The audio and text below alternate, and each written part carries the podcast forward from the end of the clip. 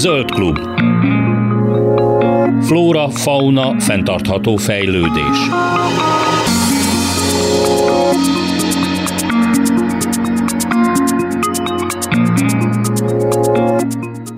Üdvözlöm a hallgatókat, Laj Viktóriát hallják. Idén is folytatódik a szúnyogmonitor, amit az, Ö- az Ökológiai Kutatóközpont kezdett el még kétezer-tizenkilencben. Ennek tulajdonképpen az a lényege, hogy a lakosság segítségével próbálják felmérni az itthon megjelenő idegenhonos, inváziós csípőszúnyogok jelenlétét és terjedését. A részletekről kérdezem dr. Soltész Zoltánt, az Ökológiai Kutatóközpont Ökológiai és Botanikai Intézet entomológusát. Jó napot kívánok! Jó napot kívánok!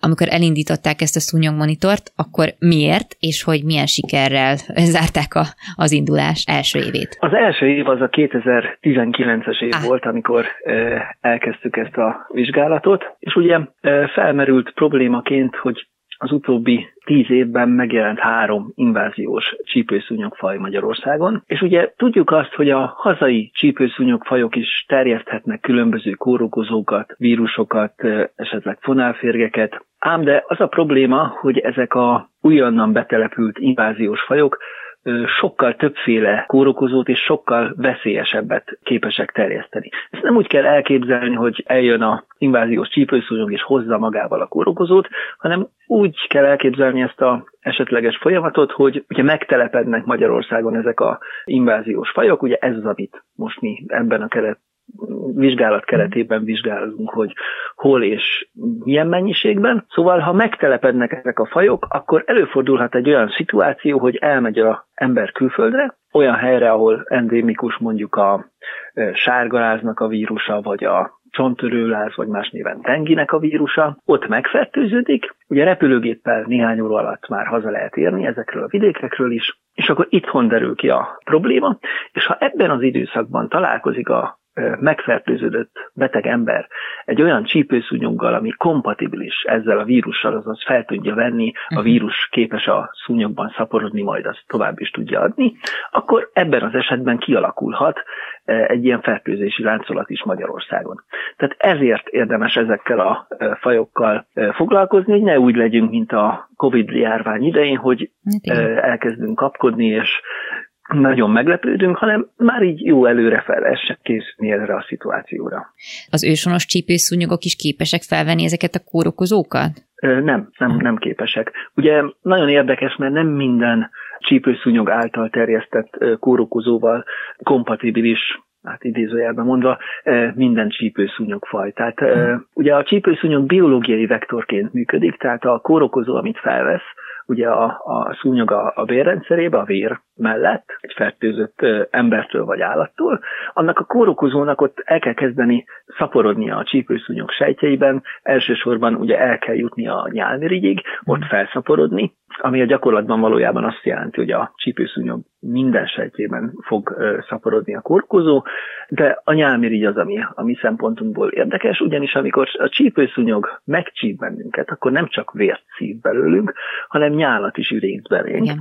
És ha itt ott vannak ezek a kórokozók, akkor, akkor minket megfertőz.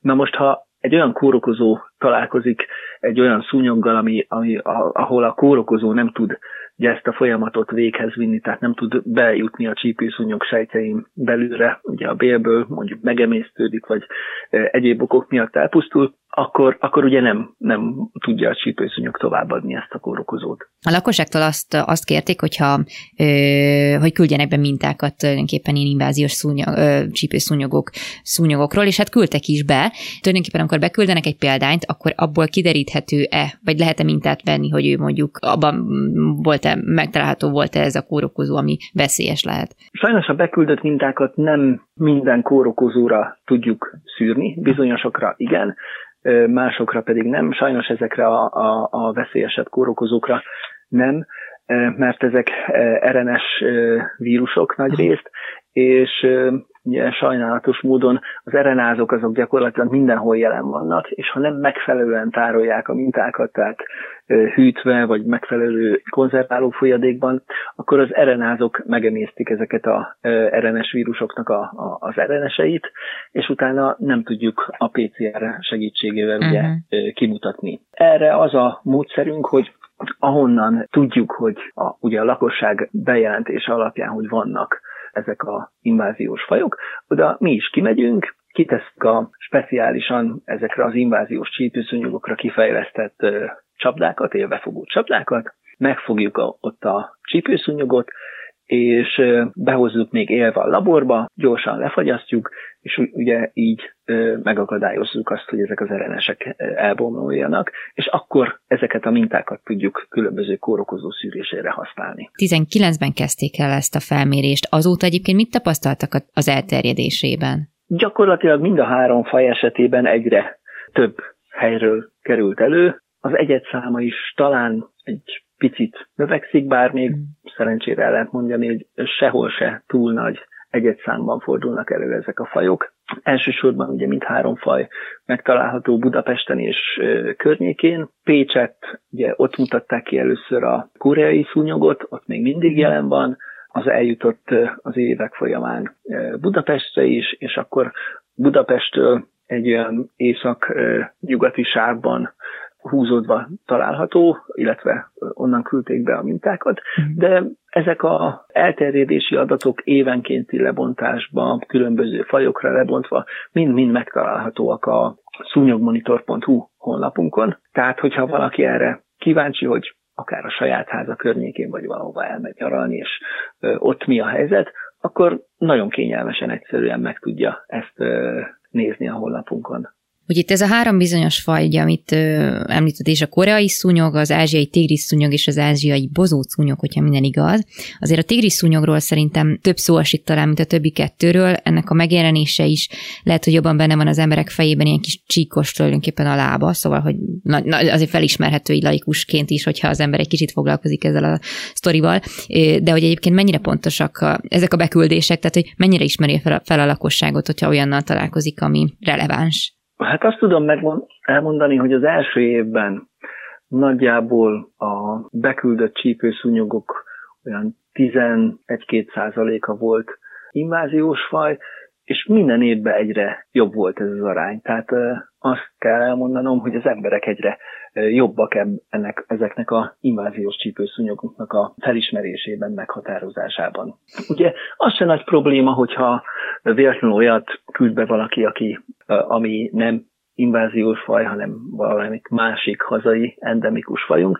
Mi ezt is minden esetben ugye válaszolunk rá, megírjuk azt, hogy ez melyik faj, amit sikerült az illetőnek vagy beküldeni a példányt, vagy pedig lefotóznia. Egyébként a, a beküldött példány alapján sokkal pontosabban meg tudjuk határozni a fajokat.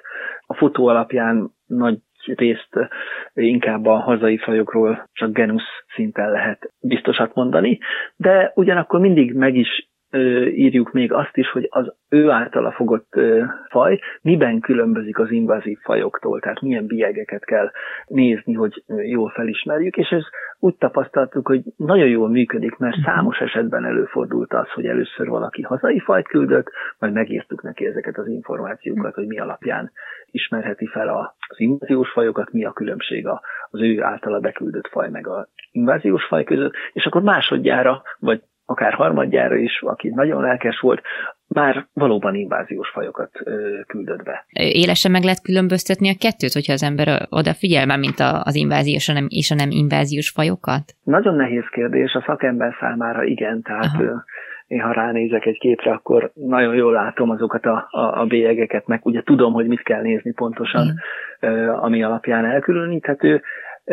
Hát a laikusoknak nyilván nehezebb, mert ugye nagyon nehéz azt megtanulni, hogy mit kell látni egy uh-huh. állaton, de ugye elmondható általánosságban, hogy ezek az inváziós szúnyogok sokkal sötétebbek, mint a hazai fajok, tehát az alapszínük jóval sötétebb. A tigrisszúnyog esetében hófehér csíkok vannak rajta, tehát nagyon nagy a kontraszt. Mind a három fajnak fehér gyűrűk vannak a lábain, ahogy ön fogalmazott, mindhárom fajnak csíkos a lába, de azért tudni kell azt, hogy hazai fajok közül is vannak olyanok, amiknek csíkos a lába. A, a toron lévő mintázat, meg ez a picit ö, sötétebb ö, színű alapszín, ez az, ami megkülönbözteti a hazai endemikus fajoktól. Jó, hát azért ehhez már alaposabban kell nézni egy szúnyogot, tehát hogy ez nem jó taktika, hogy lecsapom és kész. Mikor lehet egyébként arra számítani, hogy nagyon beindul a szúnyog szezon? Én itt például a Pest környékén még annyira nem érzékeltem, hogy beindult volna, de lehet, hogy csak nem figyeltem eléggé. Gyakorlatilag februárban is kaptunk ázsiai tigris szúnyogot, itt is van a honlapon, hogyha megnézi valaki a beküldött adatok. beküldött adatokat, de gyakorlatilag most a ötödik hó eleje, közepe, inkább a közepe táján indul be a csípőszúnyogfaj, csípőszúnyog szezon. Ugye ekkor lesz elég meleg ahhoz, hogy ezek a fajok viszonylag gyorsan tudjanak fejlődni. Mm. Ugye itt is valószínűleg a tél az gyérítette őket, tehát jóval kevesebb egyettel át, mint amennyi nyáron jelen van, és ugye kell ahhoz valamennyi idő, hogy fel tudjanak szaporodni, tehát ugye egy nőstény az akár száz vagy több tojást is rakhat, és azokor ezek kitelnek, és ezeknek az utódai, tehát uh, itt egy kis idő van, amit, uh, amikor uh, egyre elkezd növekedni a, a populációs uh, populációknak a, a létszáma, egyetszáma, mm. és akkor a, a egyre-egyre jobban érzékeljük őket. Még egy, esetleg egy picit megnyugtatva itt a hallgatókat, hogy ugye itt említette, hogy ne, ne, ne történjen az, mint itt a Covid-nál volt, hogy vártlanul ér minket a, a, a dolog, hogy nyilván monitorozzák ezeket a szúnyogokat, vagy amik veszélyeket hordozhatnak magukkal, de hogy aggodalomra azért még nincs ok, gondolom, plusz hogyha folyamatosan ellenőrzés alatt vannak tartva, akkor, akkor nem is kell attól itt tartani, hogy jaj, hát mi lesz az ázsiai tigris szúnyogok hatására velünk.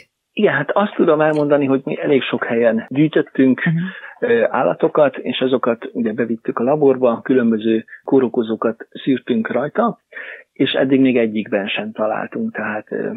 ez jó hír, ez hogy jó hír.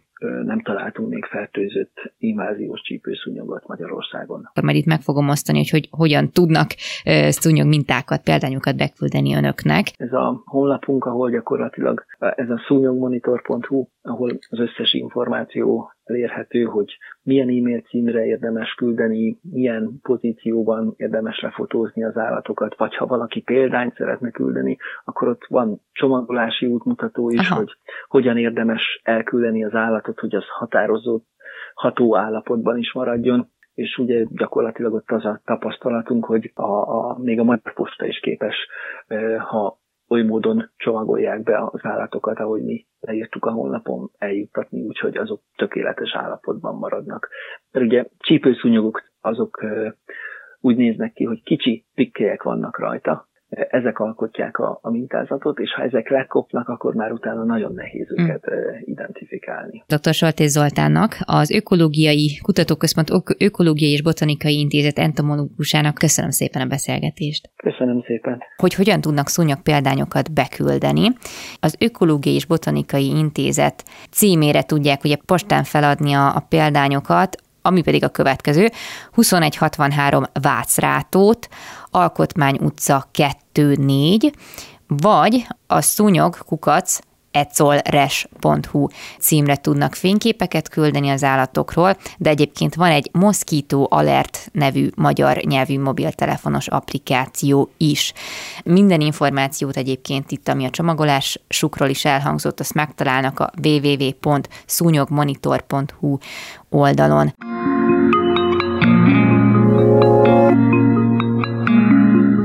Egy rangos szakfolyóiratban jelent meg egy tanulmány, az ELTE és az Ökológiai Kutatóközpont munkatársai által, vagy hát szerzőségével, amiben a kérészekről ismertettek új dolgokat, azt, hogy a látórendszerük a fejlődés során a fényviszonyok változásához igazodik. És hát nyilván a mostani beszélgetésünkben azért meg fogom kérdezni, hogy ez mégis mit jelent, de először én nagyon szívesen visszamennék a kezdetekhez, mert hogy Egri Ádám, aki itt van velem a vonalban, ő az Ökológiai Kutatóközpont Vízi Ökológiai Intézet tudományos munkatársa. Szervusz! Szervusz! És hogy te tulajdonképpen az elejétől benne vagy ebben a kérész, vagy hát más néven Dunavirág kutatásban, hogyha jól tudom, akkor még fizikusként kerültél bele ebbe az egészbe? Vagy hogy, hogy hogyan, hogyan kerültél kapcsolatba a dunavirágokkal? Igen, hát nekem a végzettségem fizikus, azon belül biofizikus, aha, de a akkori témavezetőm kapcsán kerültem itt kapcsolatba a rovarvilággal, és, és hát a rovarok látásával kezdtem el foglalkozni, és így, így igen, csak a biológia irányába változott így a, az utam. Hogy terelődött egyébként a figyelem magukra, a kérészekre? Tehát miért volt ez fontos, hogy az ő világukat, vizuális világukat megismerjük? Még kétezer-tizenkettőben berobbant egy nagy rajzással a Dunavirág, nagyjából negyven éves szünet után. Igazából akkor is voltak rajzások, csak annyira kicsik, hogy nem volt ilyen igazán látványos. Aha. Tehát pár éve igazán tömegesen rajzik.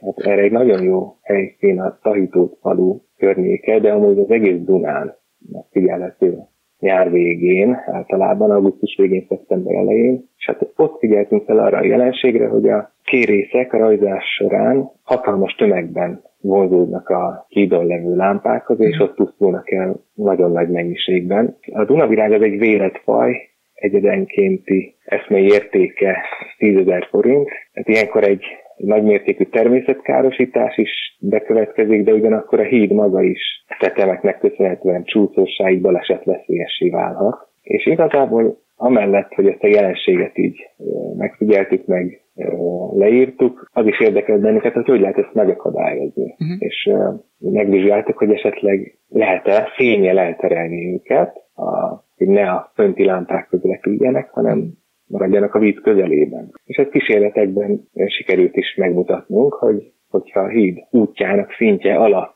van egy fényforrás, ami kellően erős, akkor képes lentartani a kérészfajokat. Ezen kívül még voltak egyéb kísérleteink, amiben a, azt vizsgáltuk, hogy mi a leghatékonyabb spektrum. Mi, mi az a leghatékonyabb fényspektrum, amivel igazán hatékonyan lehet a kérészeket oda vonzani. És azt tapasztaltuk, hogy ez a ultraibolya és a kék spektrális tartomány. Tehát, hogy emberi szemmel nézve az ilyen kékes színű fény az igazán vonzó, az ilyen sárgás fények pedig kevésbé. Tehát egy ilyen kérészvédő rendszernél az az előnyös, ha a közvilágítás jó sárgás színű, uh-huh, nagyon melegfehér, még ez a kérészvédő fénysorompó rendszer, ez, ez, ez ilyen nagyon hidegfehér kékes színű. Na és ez az, hogy a, ez a kékes szín az igazán vonzó a Dunavirág számára, és az, az a tény, hogy általában alkonyatkor megnő a, a rövid hullámhosszú fény hányada a hosszú hullámhosszú tartományhoz képest, tehát alacsony napállásoknál. Tehát pont akkor rajzik a Dunavirág, amikor amikor az égbolt is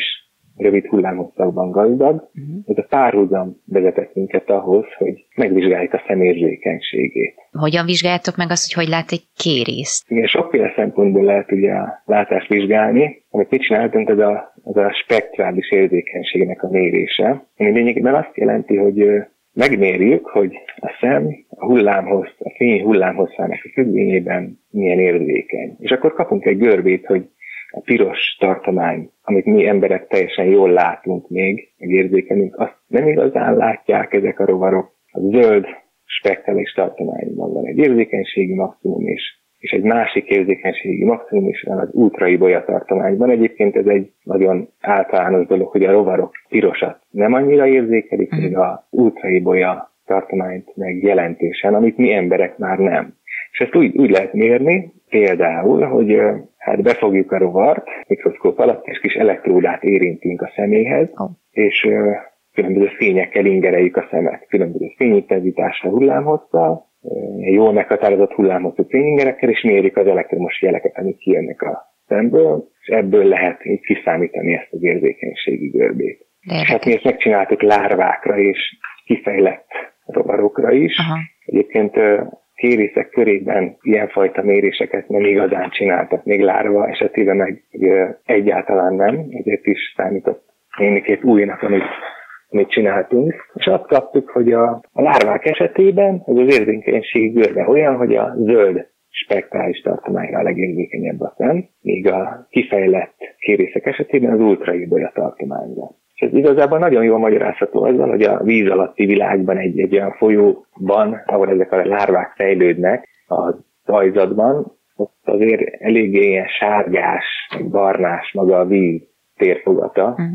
ami azt jelenti, hogy, hogy a hosszú hullámhosszak, hullámhosszak vannak jelen a környező fényben, még az ultraibolya, meg kék komponensek, azok elnyelődnek, mire leérnének oda a lárvákhoz. Tehát mondhatjuk, hogy lényegében valamilyen szinten az ottani vizuális környezetre van így spektrálisan hangolva a szem. És nagyon érdekes, hogy a kifejlett rovarok esetében, a kifejlett kérészeknél ott pedig elsősorban az ultraibolya tartományra érzékeny a szem, tehát valami változás történik a szemben. És ez pedig az alapható itt párhuzamba, hogy amit az előbb említettem, hogy azokban az órákban, abban az órában, ez egy szűk óra gyakorlatilag, amikor a nap már a horizont alatt tartózkodik, olyan hét-tizennégy fokkal körülbelül, akkor van egy ilyen maximum az égbolt ultraibolya zöld foton arányában. Hát olyan, mintha a kifejlett rovarok személy is az éppen ott aktuális fényviszonyokhoz lenne alkalmazkodva. Az pedig, hogy pontosan mikor rajzik a Dunavirág, ugye megfigyelésből tudhatjuk, de ezt kvantitatíven megvizsgáltuk, ilyen budapesti webkamerák felvételek segítségével, hogy tényleg ebben a mínusz hét, mínusz tizennégy fokos napállás tartományban van a Dunavirág rajzása. Ez tényleg egy nagyon szűk időablak így a nap folyamán, tehát ezek a kérészek valahonnan tudják, hogy nekik akkor kell rajzolni. Azt mi ugye nem tudtuk megmondani, hogy honnan tudják, de hogy ez neki így előny, és azt, azt így meg tudtuk állapítani. De egyébként az, hogy amellett, hogy ez persze nagyon érdekes, de hogy ugye korábbi kutatásaitok nyomán ugye Tahitótfaluban sikerült a fénysorompót felszerelni a kérészek számára a hídra, vagy hát az átvezető híd alá tulajdonképpen, hogy annak tehát volt egy gyakorlati megfoghatósága, de ennek például ennek az új információnak tud-e valahogy hasznosulni a az ismerettel, vagy ez, ez, ez már csak a kérészekkel kapcsolatos tudásunk bővítésére szolgál? Hát ez leginkább igen, ez a ilyen feltárásnak mondható, feltáró, felfedező kutatásnak. Az igazi gyakorlatilag az tényleg ez a fénysorompó rendszerrel kapcsolatos viselkedéses kísérletek, hogy tényleg ahhoz vonzódik a legjobban a rövid hullámhosszú fényekhez. Ö, igen, tehát ez inkább egy ilyen érdekesség számban nevű dolog, de, de összevág a a korábbi eredményeinkkel. Uh-huh. És amúgy ezekből az eredményekből más rovarok is tudnak hasznot húzni, vagy ezek a kifejezetten a kérészekre irányulnak, mert azért tudjuk, hogy a fényszennyezés nem egy nagyon jó dolog az élővilág szempontjából, hogy valahogy fel lehet-e, vagy lehet egy ilyen általános ismereteket, vagy ismeretrendszert felállítani a rovarokkal kapcsolatban? Hát inkább, inkább úgy mondanám fordítva, hogy, hogy ezzel A, ezekkel az eredményekkel mi csak erősítjük azt a nézetet, és szerint a rovarok többsége, nagyon nagy többsége, rovarok számára a rövid hullámhosszú fényekkel okozik a legnagyobb kárt. Tehát a, ha csökkenteni akarjuk a fényszennyezés negatív hatásait az élővilágra, akkor nagyon fontos, hogy olyan fényforrások legyenek a természetben, amik, amik ilyen hosszú hullámhosszú komponensekben gazdagak. Ez az emberi szem számára ilyen sárga, nagyon melegfehér, színhőmérsékleti fényforrásokat jelent, és az ilyen hidegfehéreket pedig kerülni kell. Tehát uh-huh. inkább azt mondanám, hogy ezt már néhány éve azért tudjuk, hogy ez a tendencia a rovarok körében, hogy a rövid hullámhosszakhoz vonzódnak, de a kérészek esetében még csak erősíteni tudjuk, hogy még jobban emellé a nézet mellé tudunk állni.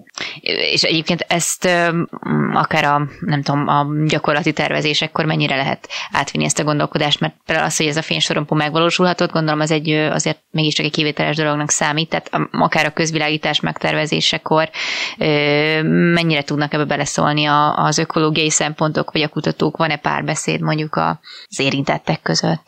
Hát én úgy érzékelem, hogy azért van. Ez a fénysorompó is azért alakulhatott, jöhetett létre, mert kifejezetten pozitív volt a Magyar Körútnak a hozzáállása, mm. nagyon örömteli volt számunkra. Mm. És hát ők azóta is kértek már tanácsot uh, ilyen témában, és én, én azért úgy láttam, hogy, hogy jó irányba haladnak a dolgok, csak nagyon lassan, de yeah.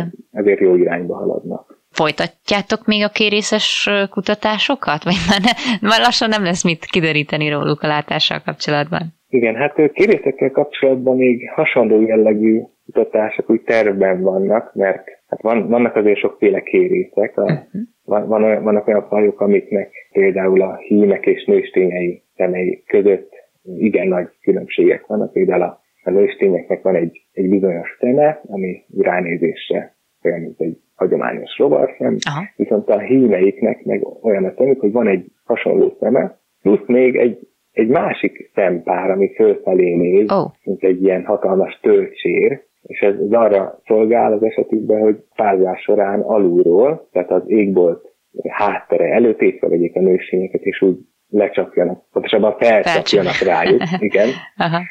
És például ezt, még igazából ezt se vizsgálta meg senki, hogy ezeknek az érzékenysége, miben különbözik a kétféle szemnek. Ez is inkább azért ilyen felfedező kutatásszámba menő dolog, de, de mindenképp azért érdemes ezt is megvizsgálni. Persze, nagyon érdekes infókat kapunk meg ebből.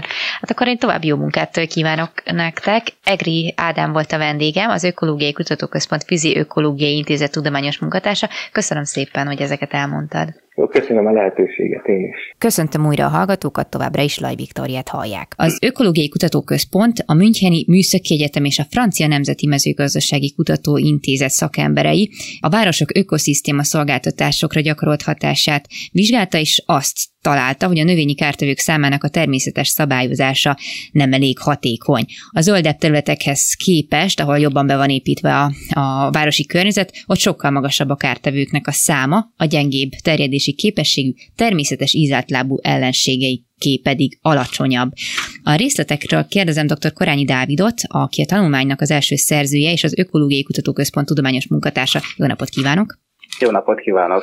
És akkor rögtön hagyj kezdjem azzal, hogy azért ez egy elég hát, internacionális anyag, vagy ismeretanyag, amit feldolgoztak, illetve akikkel feldolgozták, hogy hogyan kerültek tulajdonképpen össze, miért pont így állt fel ez a kutatócsoport, hogy ezt a problémakört megnézzék. Ö, igen, tulajdonképpen először a kutatócsoportunk, a Lendület-Táj és Természetvédelmi Ökológiai Kutatócsoportunk vezetője, doktor Batári Péter javasolta, hogy készítsünk egy ilyen tanulmányt, és én ki is találtam a témát, hogy pontosan ez hogyan épüljön fel, viszont úgy gondoltuk, hogy praktikus lenne bevonni néhány olyan szakembert, akik ebben a témában kutatnak, dolgoznak, tehát így jött például a, a Müncheni Műszaki Egyetemtől doktor Monika Egerer szóba, aki nagyon sokat foglalkozik városok és ízeltlábúak kapcsolatáról, illetve Adrián Rus, aki pedig a, a rovarok biológiai szabályozásával kapcsolatban elég átfogó tanulmányokat végzett. Így tulajdonképpen felvettük velük a kapcsolatot, és együtt kezdtünk el dolgozni ezen a tanulmányon. Itt lényegében több, igazából több kontinensnek a, a, az ismeretanyagát vizsgálták meg, hogyha ha jól tudom, de ezek ugye nem kifejezetten arra irányultak, hogy mennyi, tehát hogy milyen hatékony ez a biológiai kontroll, hanem inkább arra, hogy az urbanizáció az milyen hatással van a, a, a kárt, tehát csak a kárt, kártevőkre, de a növényevő rovarokra és ízeltlábúakra? Igen, tehát végeztünk egy metaanalízist, tehát egy, ez egy statisztikai módszer, aminek az a lényege, hogy olyan tanulmányokat gyűjtünk össze, amelyek egy, ugyanazzal a kérdéssel foglalkoznak. Nekünk három kérdésünk volt, az egyik, amit említett is, hogy a városok hogyan befolyásolják a, a növénykártevő rovarokat, uh-huh. illetve azoknak az ízeltlábú természetes ellenségeit, illetve a harmadik kérdésünk pedig az volt, hogy hogyan alakul ezeknek a növényi kártevőknek az ízeltlábak általi biológiai szabályozása. És hát egy átfogó keresést indítottunk el, tehát itt nagyon-nagyon sok uh, uh, tudományos publikációt kell elképzelni, több mint ezret, és elkezdtük szépen különböző kritériumoknak megfelelően kizárogatni azokat, amelyek nem témába vágnak, tehát nem adják meg a kérdésre a választ, uh-huh. és a végén leszűkítettük a kört, és így is azért maradt több mint ötven tanulmányunk, amelyek itt szerte a világban elvégezték ezeket a kutatásokat. Mit találtak akkor, hogyha mehetünk végig ezeknek a kérdésekre, amikre keresték a, a választ? Ugye ezt röviden összefoglaltam, hogy ahol jobban beépített, ott rosszabb ez a kontroll, ahol kevésbé ott uh-huh. jobb, viszont által, lehet, hogy akkor érdemes onnan kezdeni, hogy általában az urbanizáció az milyen hatással van a, a, a rovar, rovar világra, tehát hogyan reagálnak? Ez azért is érdekes kérdés, mert tehát ezért is találtuk ki ezt a vizsgálatot, mert nagyon-nagyon változó eredmények jöttek ki, tehát volt, aki azt mondta például, hogy a kártevő rovarok száma nő, többnyire tehát sok vizsgálatban ezt mutatták ki, de voltak olyanok is, amelyek pont az ellenkezőit mutatták ki. Ugyanez igaz volt a, a természetes ellenségekre, és pont ez a módszer ez tökéletesen alkalmas arra, hogy a kapott adatokat, ezeket kinyerjük és újra elemezzük, és összességében azt találtuk, hogy például azok a rovarok, amelyek a növényeket károsítják, azoknak a száma úgy egy általános növekedő tendenciát mutat a városközpontok felé haladva, uh-huh. míg a természetes ellenségek száma csökken. Na már most ez így elsőre nem tűnt erős hatásnak, de ha figyelembe vettünk különböző tényezőket, tehát például az, hogy az adott kártevő hogyan táplálkozik. Ugye vannak növényi nedveket szívogató rovarok, azoknak a száma különösen nő a városközpontok felé. Ugyanakkor például voltak olyan kártevők, amelyek mondjuk, mint például különböző molyok, amelyek a levelekben ilyen aknajáratokat készítenek. Azoknak a száma bár valamennyire nőtt, de nem volt markáns a hatás. Tehát nem mindegy, hogy milyen rovarcsoportról beszélünk. És hát ugyanez igaz volt a az ízetlábú természetes ellenségekre, amit már említett is, hogy például azok a rovarok, amelyek jól terjednek, tehát kifejlett szárnyaik vannak, mint például a katicabogarak, azokra ugye az urbanizáció többnyire, tehát a városiasodás egy pozitívabb hatást gyakorolt, de azok a csoportok, amelyek gyengén terjednek, mint például a egyes futóbogarak, melyeknek rövid szárnyaik vannak, vagy akár például a fülbemászok, azoknak a száma pedig jelentősen csökkent. Tehát nem mindegy, hogy milyen uh, rovarcsoportokról beszélünk. Uh-huh. De tulajdonképpen az, hogy a kártevőké nő, az ellenségeiké pedig csökken, ezt uh-huh. az előbbi következik, gondolom, az utóbbiból. Tehát azért lehet több, mert hogy esetleg a másik, az ellenségek nem, most azt nagyon egyszerűsítően mondom, de hogy nem, nem férnek hozzá, vagy nem jutnak el ugyanazokra a területekre? Igen, részben ezért is. Ah. Tehát azt tulajdonképpen ki is mutattuk, hogy a harmadik kérdésünkre a válasz ugye az volt, hogy a biológiai szabályozás, tehát itt kifejezetten olyan uh-huh. tanulmányokat kerestünk, amelyek valamilyen úton, módon mérték azt, hogy egy adott kártevő szám, kártevőnek a száma, tehát, tehát, tehát például nő rajta a ragadozás nyomása, meg, tehát hogy mondok egy példát, uh-huh. városközpontban voltak levéltetvek kihelyezés a város szélén, voltak telepek, amelyeket kizártak a természetes ellenségektől, és voltak, amelyeket nem. Uh-huh. És azt tapasztalták, hogy amelyek ki voltak téve a ragadozóknak, azok tulajdonképpen ö, ö, úgymond a természetesebb élőhelyeken ugye csökkent a szám, tehát ott ragadozták uh-huh. őket, de a városközpontban már nem. Tehát azt kell mondjam, hogy a kérdésre a válasz igen, de természetesen vannak más tényezők is. Tehát vegyük például a levéltetveket, szerintem nagyon sokan ismerik őket, nagyon sok növényen károsítanak, kivogatják őket, ilyen mézharmatnak nevezett váladékot választanak ki. Ők például a fejlődésükben a, a hőmérséklet nagyon fontos szerepet játszik. És a városközpontok általában melegebbek, mert több a burkolt terület, visszaverődik a meleg, és ez például kedvez nekik, hogy felszaporodjanak. Tehát egyéb tényezők is közrejátszhatnak, illetve, amit már talán részben említettem is, a rosszul terjedő rovarok egy városban sokkal nehezebben tudnak továbbjutni mondjuk egyik parkból a másikba, mert akadályozzák az épületek a terjedésüket. Tehát ez egy komplex dolog, de igen, részben azért is, mert nincsenek a kártevők szabályozva rendesen. De egyébként maga az, az urbanizált élettér az alkalmas lehet a, a természetes ellenségeik számára is, hogy ott megtelepedjenek, hogyha képesek eljutni, a, vagy terjedni? Hát igen, attól függ, hogy um, hogyan van kialakítva a városi táj. Tehát jó, ha vannak zöld területek, én magam is nagyon szeretem a parkokat, különböző füves területeket, de nem mindegy, hogy azok milyen minőségűek, és hogy hogyan helyezkednek el a városon belül. Tehát ha mondjuk egy pár centisre nyílt gyepünk van néhány paddal, az lehet, hogy hát nekünk jó, esztétika élményt nyújt, jól esik oda kiülni, de egy természetes ellenségnek az nem biztos, hogy megfelelő életteret biztosít. De ha mondjuk úgy alakítunk ki egy, egy várost, zöld területeit, hogy az egy kicsit összetettebb, tehát van lágyszárú vegetáció, vannak bokrok, cserjék, fák, idős növények, esetleg az avart nem gerebjézzük össze, ez már egy kedvezőbb életteret biztosíthat, virágok vannak. Ez egy ragadozó számára nagyon kecsegtető, vagy egy úgynevezett, ezek a fürkészdaragyak számára is, Mindemellett az is fontos, hogy ezek viszonylag közel, tehát nem túl elszigetelve legyenek egymástól, tehát úgynevezett, hogy is mondjam, ugródeszkaként egyik pontból a másikba könnyedén át tudjanak jutni ezek a természetes eredetek. Tehát ki lehet alakítani úgy egy városi környezetet, hogy ezek a hasznos szervezetek teret nyerjenek. De itt egyébként nem jön be a képbe az, a, amit ugye felszoktak hozni a globalizációnál, hogy hát visszük, szállítgatjuk a különböző fajokat ide-oda, akár kontinenseken át, hogy mondjuk, hát ilyen, hogy mondjam, ilyen mesterséges átvitellel eljuttatni a egyik természetes ellenségű ellenségpopulációt, nem tudom, egy, egy már távolabbi területre, hogy ennek lehet relevanciája?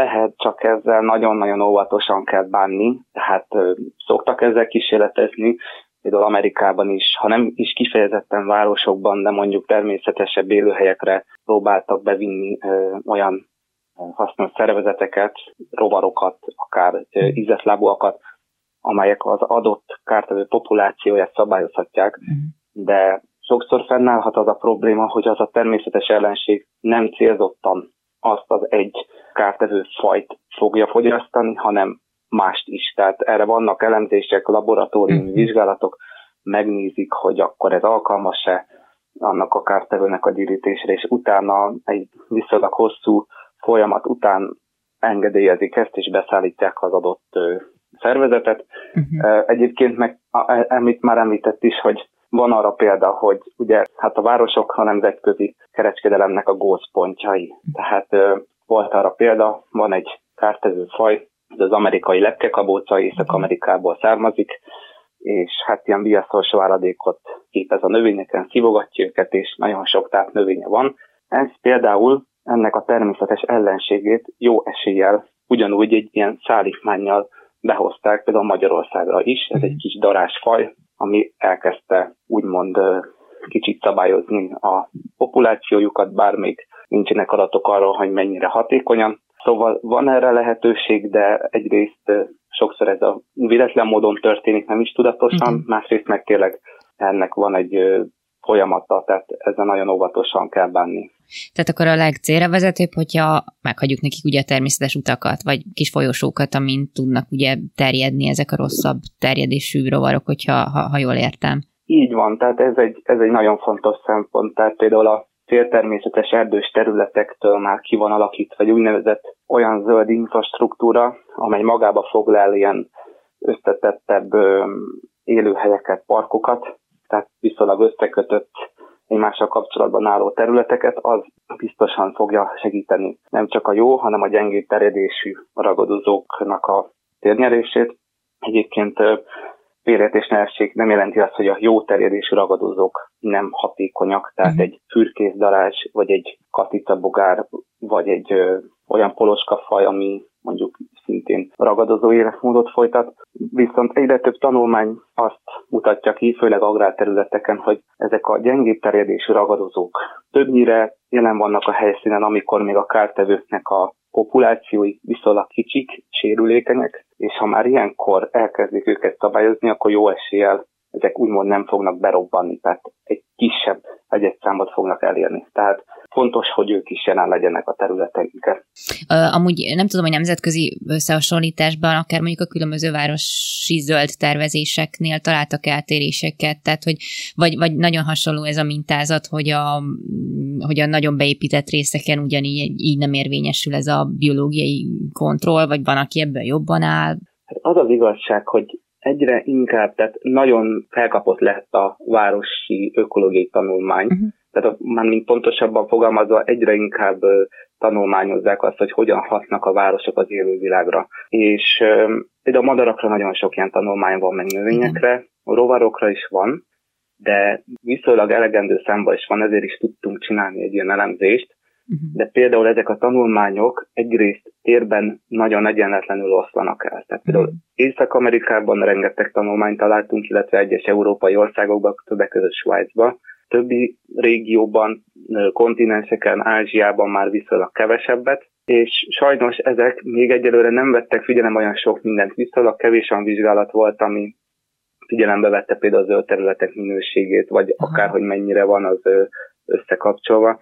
Inkább csak vettek egy úgynevezett grádienst, mint például a beépítettség szintjét, és akkor emellett vizsgálták a, úgymond a, a ízletlábúakra gyakorolt hatást. Tehát még mindig van szükség további tanulmányokra, hogy egy, egy átfogóbb képet kapjunk erről, de igen, tehát hogy amit ön kérdez, hogy például a biokontroll és az zöld várostervezés az mennyire van egymással összefüggésben, ezt talán már sikerült egy-két tanulmányban megfigyelni, hogy valóban ezek a egymással jobban kapcsolatban álló zöld területfoltok járulnak hozzá a jobb biológiai szabályozáshoz, de mondom, ehhez még további tanulmányok szükségesek, hogy uh-huh. erről pontosabb képet kapjunk. És hát ugye ezért felteheti az ember a kérdés, hogy oké, oké, hát most nem érvényesül annyira a biológiai kontroll, és akkor mi van? Hát az, hogy nem kell annyi, vagy hogyha érvényesülne, vagy jobb lenne, akkor ugye a kémiai kártevőírtás, az arra nem volna szükségünk, vagy hát legalábbis nem ilyen mértékben, ami azért hát tudjuk, hogy nem túl egészséges a mi szervezetünk számára. Az a gond, hogy legtöbb esetben olyan szereket alkalmaznak, ami nem szelektív. Tehát értem ez alatt, hogy mindenre hat. Ugye én itt elsősorban arra értem, hogy a hasznos szervezetekre is hat, uh-huh. tehát a természetes jelenségek számát is gyéríti, erre vannak vizsgálatok különböző területeken, tehát gyümölcsösöktől kezdve városi ökoszisztémákon át, ugyanakkor természetesen az emberekre is van különböző vizsgálatok, hogy hogyan tudták kimutatni például az ivóvizekből, a folyóvizekből a különböző elemeit ezeknek a növényvédőszereknek, és hát ugye elég, ha megnézünk egy ilyen a kontaktnövényvédőszert, és elolvassuk a flakonon a, a mellékhatásokat, hát ott föl lesz sorolva egy pár, hogy milyen biztos hatásaik vannak. Igen. Igen, de egyébként még ez kifejezetten a, a városi gazdálkodás, tehát kis városi kertekben is egy nagyon, szerintem egy releváns kérdés lehet, hogy ugye ott mondjuk milyen rovarkártevők lelhetők fel, és mennyire tud érvényesülni a, a természetes ellenségeiknek a megjelenése. Esetleg ilyen helyeken tartottak vizsgálatot? Volt közöttük pár. A legtöbb vizsgálat általában ö, városi fák, különböző lágyszerű növények, ö, parkok menti, parkokban lévő vegetációkban vizsgálódtak, de voltak például kertekben is ö, ö, ilyen, ilyen felmérések. Tulajdonképpen ott is megfigyelték, tehát például a, a kertekben, amit említettem, ezekből a levéltetvekből mm. nagy számban vannak, fordulnak elő a gyerek, ezt kimutatták, bár ott például nem nézték azt, hogy ö, milyen legtöbb esetben a biológiai kontroll hogyan alakul, bár voltak arra példák, hogy kimutatták, hogy a beépítettebb területeken természetesen csökken a biokontroll. Mm. Tulajdonképpen az, azt, tehát volt egy vizsgálat, ami globális szinten felmérte azt, hogy mennyi hasznot hoz a városi területeken, például az ilyen kertekben az, hogyha a biokontroll jelen van, mm. és azt találták például, hogy több mint egy billió dollárnyi éves haszonnal jár az, hogyha a biológiai kontroll úgymond működik ezeken a területeken. Tehát igenis vannak rá bizonyítékok, hogy fontos az, hogy nem kifejezetten kémiai módon védekezzünk, például egy városi kertben, vagy vannak például ezek a közösségi kertek, igen, igen. vagy például ugye, Németországban ezeknek az allotmenteknek nevezett kertek, ahol van egy kis házikó, vannak kis palánták, gyümölcsfák, és akkor oda kivonul az illető, és akkor ott egy kicsit kertészkedik, kivonul a városi lakásából. Szóval ezeken a területeken is kulcsfontosságú az, hogy a, a biológiai növényvédelem működjön, és nem csak az legyen, hogy kémiai szerekkel permetezünk megállás nélkül, mert az hasznos szervezetekre is, és ránk nézve is káros lehet. Igen. Itt említette, hogy... hogy itt a kaszálás, nem kaszálás kérdés, itt egy, egy rövid gondolat erejéig, tehát hogy ilyenkor mondjuk, amikor akár itt Budapesten belül is, ugye hagyjuk, méhlegelőket hozunk létre, hagyjuk, uh-huh. nem kaszáljuk nagyon rövidre a füvet, stb., akkor itt lehet igazából száz százalékig arra hagyatkozni, hogy a természet ilyenkor teszi a dolgát, tehát ha bizonyos rovarkártevő jelen van, akkor ha eljut a különböző más ízeltlábú ellensége, akkor, akkor ott meg fog jelenni, és hogy végül is be fog állni ez, a, ez az egyensúly. Tehát külön nekünk ebbe beleszólásunk már nem kell, hogy legyen. Természetesen ez önmagában sokat segít már. Tehát ha például, jó, nem azt mondom, hogy minden park nézzen úgy ki, mint egy dzsungel, tehát hogy már ránéz egy ember, és akkor azt mondja, hogy hú, hát ide már kedvem sincs bemenni, mert olyan magas a lágyszárú növényzet, hogy nem látok ki belőle. Tehát vagy az a megoldás, hogy meghagyni foltokat, vagy bizonyos részén meghagyni. Nyilván az önmagában nem működik, ha nagyon, nagy, nagyon elhanyagoljuk a területet, bár egy féltermészetes élőhely az nyilván sokat segít.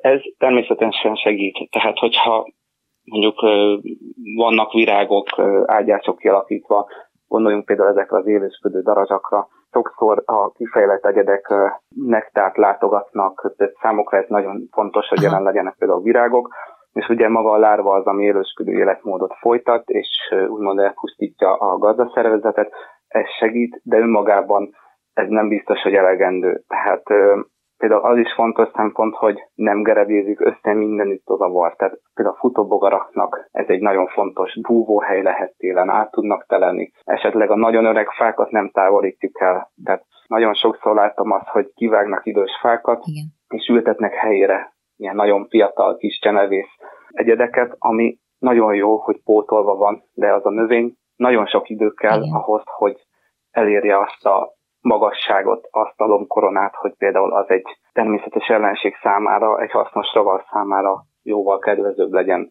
Mert hát arra is van például, hogy az idősebb növények azok sokkal diverzebb, sokkal ö, fajgazdagabb ö, rovar közösséggel rendelkeznek, úgymond. Tehát ö, több mindenre kellene odafigyelni, és akkor én úgy gondolom, hogy az már önmagában nagyon sokat számítana. Hát bízunk benne, hogy ez előbb-utóbb átmegy ez a, ez a gondolkodás, azért már vannak erre jelek szerintem, de egyébként igen, meg most csak egy, kitéte, vagy egy kitérő, hogy tulajdonképpen az ember, hogyha mondjuk külvárosban saját kertet művel, akkor azért erre ott is alaposan odafigyelhet, hogy egy kicsit átalakítsa a saját, vagy mondjam, így nem igényeit, de a, az esztétikai elképzeléseit arról, hogy mi a jó, mert hogy igen, ott is nyilván nagyon sokat számít az, hogy ne kasszálja két centisre a füvet, vagy elég, hogy egy korhadó fára gondolunk, ami igazából, vagy egy törzsre, egy kidőlt törzsre, bármire, ami iszonyatosan sok fajnak tud élőhelyet biztosítani. Igen, igen, így van. Hát én például Diósdon lakom, hmm. és hát elég kontrasztos, tehát ahogy nézem a kerteket. Általában az van, hogy, hogy aki mondjuk viszonylag jó módú, az mondjuk örökzöldeket ültet, teljesen legyepálja a kertjét, és akkor ah.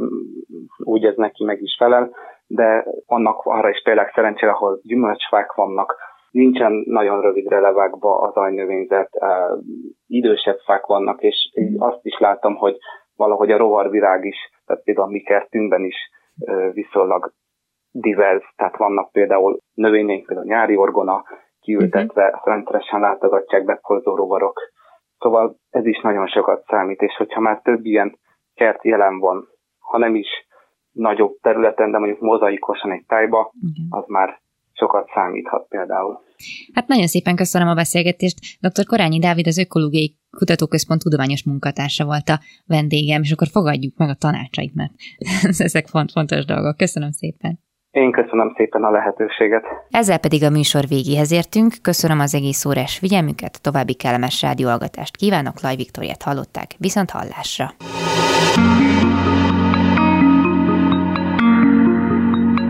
Flóra, fauna, fenntartható fejlődés. A Zöld Klub adását hallották.